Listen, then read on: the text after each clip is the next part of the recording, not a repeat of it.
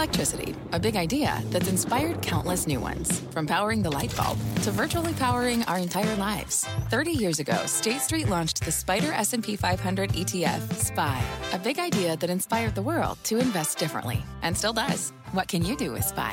Before investing, consider the fund's investment objectives, risks, charges, and expenses. Visit ssga.com for a prospectus containing this and other information. Read it carefully before investing. SPY is subject to risks similar to those of stocks. All ETFs are subject to risk, including possible loss of principal. Alps Distributors, Inc. Distributor. Hi, everybody. Uh, happy Tuesday. Welcome to another Tech Check Plus live stream. Samson, welcome. Thanks, Deirdre. It's great to be back. It's great to have you. Um, and also, I should mention to our viewers out there, we do have the live chat. So please write in, tweet us on the YouTube channel. Uh, let us know what you're thinking if you have any questions or comments, or if you just want to say hi to Samson. Um, one thing I love, Samson, is that you're always willing to talk to us, no matter where Bitcoin is, if it's at its peak, at its low. So, where are we right now? Did the last weekend catch even you off guard with Bitcoin going below 18K? Um, I would have to say I didn't expect it would go that low, but uh, it is not impossible. So Bitcoin does have wild swings. It goes both ways. It can go down a lot and it go up a lot too. And this happens to be this weekend we saw it go down a lot. But uh, volatility is the lifeblood of markets, so it's not necessarily a bad thing. Volatility is the lifeguard lifeblood of markets, but this is extreme volatility. And what do you make of what's happening sentiment? I mean it feels like some people are almost relishing and saying i told you so. Um, and as a proponent and i guess you would call yourself a bitcoin maximalist what do you make of all of this backlash well there's a there are a lot of people dancing on bitcoin's grave but we've seen this time and time again probably 400 or so times now that bitcoin's been declared dead and it mm. just keeps coming back stronger how many stronger. times I think 400 plus times now. 400?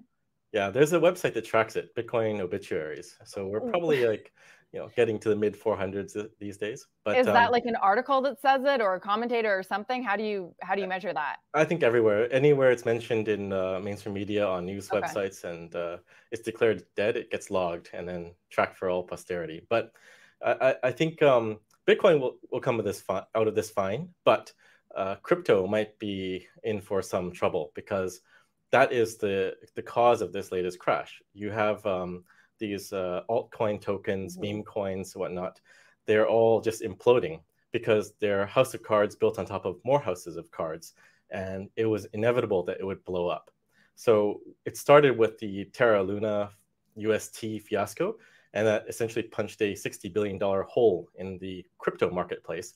Right. And what we're seeing now is the fallout from that. So you see all the lenders, um, Celsius, et cetera, et cetera, all mm-hmm. having hard times and freezing withdrawals because they were exposed to these altcoin uh, projects, right? And you don't want to touch that stuff because that is inherently risky and there is no real value there, right? They just minted tokens out of thin air and built more product and services on top of those tokens. So eventually if one of the one of the houses of cards falls, then all of the houses fall. Samson, I think that that's that's fair. You've seen sort of these implosions, Terra USD, maybe what's happening with Celsius, another thing that's adding to this negative sentiment. However, can we look at even the bigger picture? Like, how do we know that this is the cause and not a symptom, right? You say that we've been here before with Bitcoin. I wouldn't say 400 times it's been declared dead. Maybe let's look at the winters, right? There's been a few winters before and Bitcoin has emerged stronger. However, the macro environment has been very, very different. Bitcoin's been around for what, about 12 years, and it's always been easy money, right? The Fed has been printing. This is a moment where interest rates are going up. There's something that is fundamentally different this time. So, what makes you so confident that Bitcoin is going to, the same thing's going to happen when the macro conditions are very, very different? Right. So Bitcoin has to decouple. Right now, it is tracking a lot of the risk on assets like stocks, like tech stocks, particularly. And it also tracks with the altcoin market. But I think this is what we refer to as the decoupling. It has to break away from all of these things because Bitcoin is not a tech stock. Bitcoin is not a altcoin. And all those altcoins are decentralized in name only or DINO. So they're centralized protocols run on Amazon Web Services that pretend to be decentralized. And Bitcoin is nothing like that. Bitcoin is a decentralized peer to peer network of money.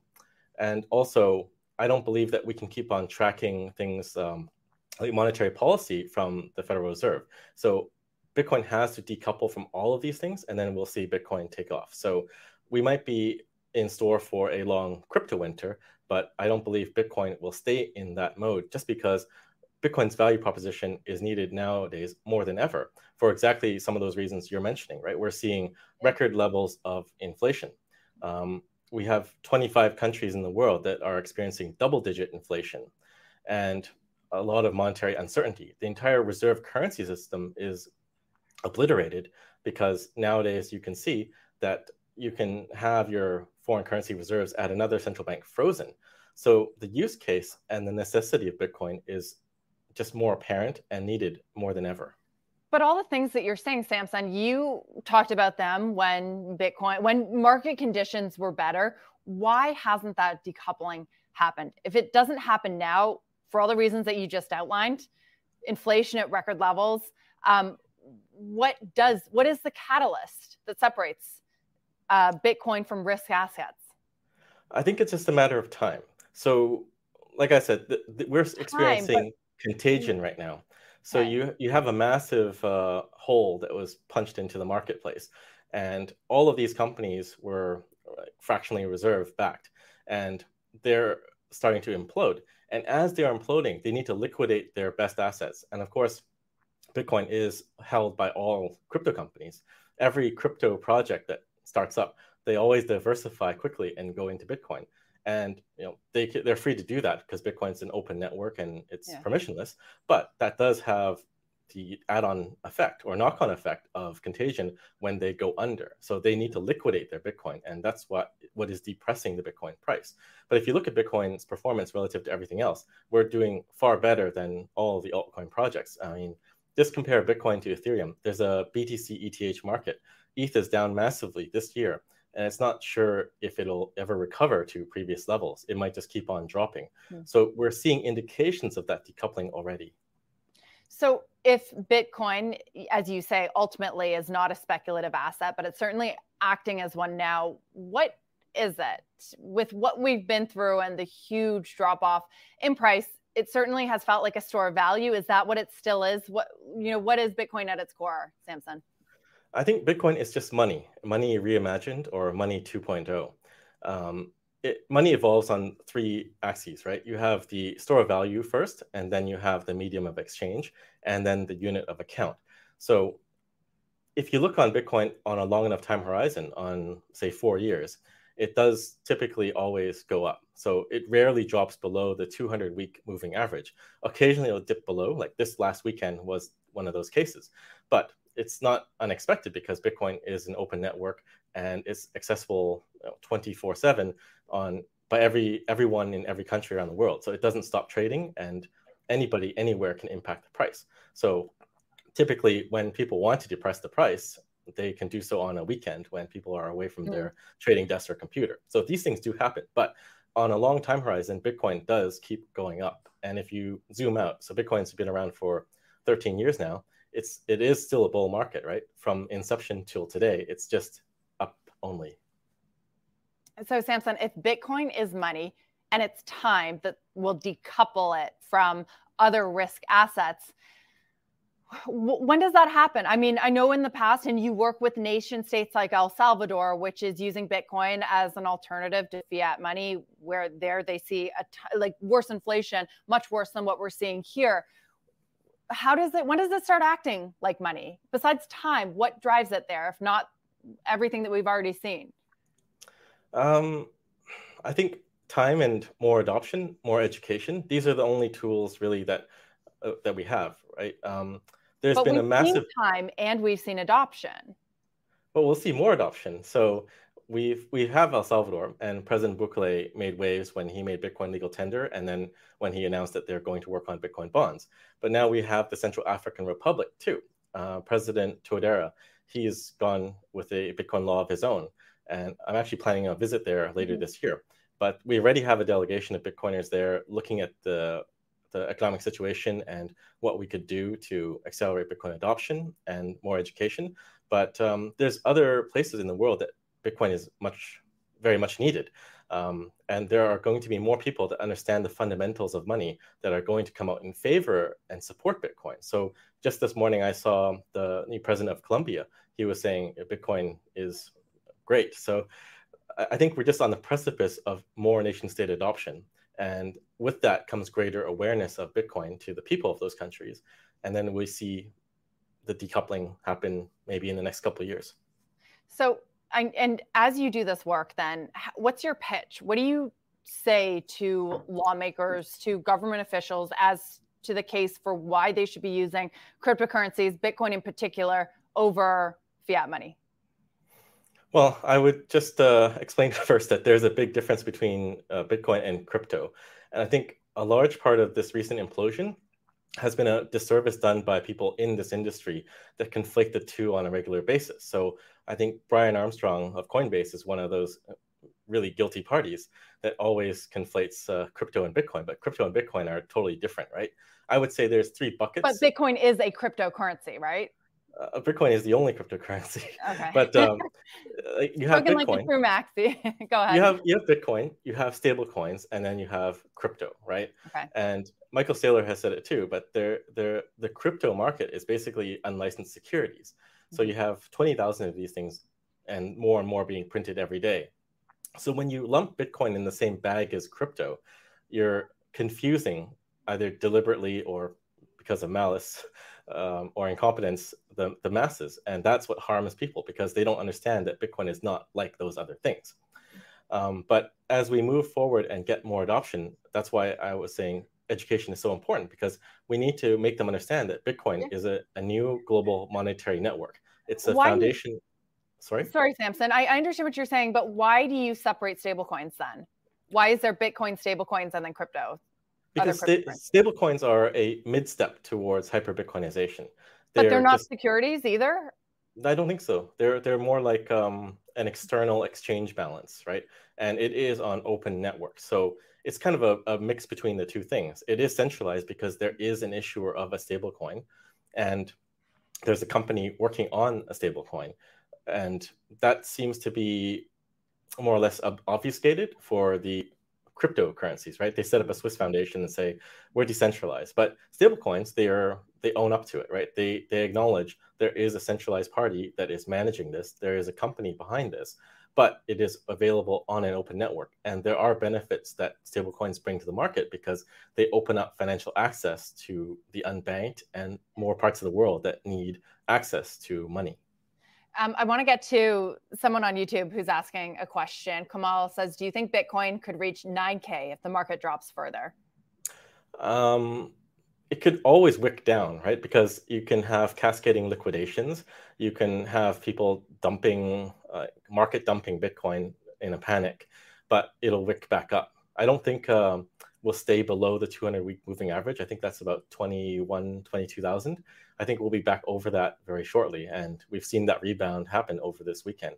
But it's typically in times of low liquidity and when think people do not so smart things that Bitcoin wicks down uh, and goes and touches like really crazy lows like 9K or whatever. But um, that won't last when you when you talk about um, Luna and Terra USD sort of having that contagion effect across all of cryptocurrencies, do you think that they're we're in for a long period of this? How many more players can be flushed out? You mentioned Brian Armstrong. You don't like what he's saying about cryptos and conflating Bitcoin with crypto.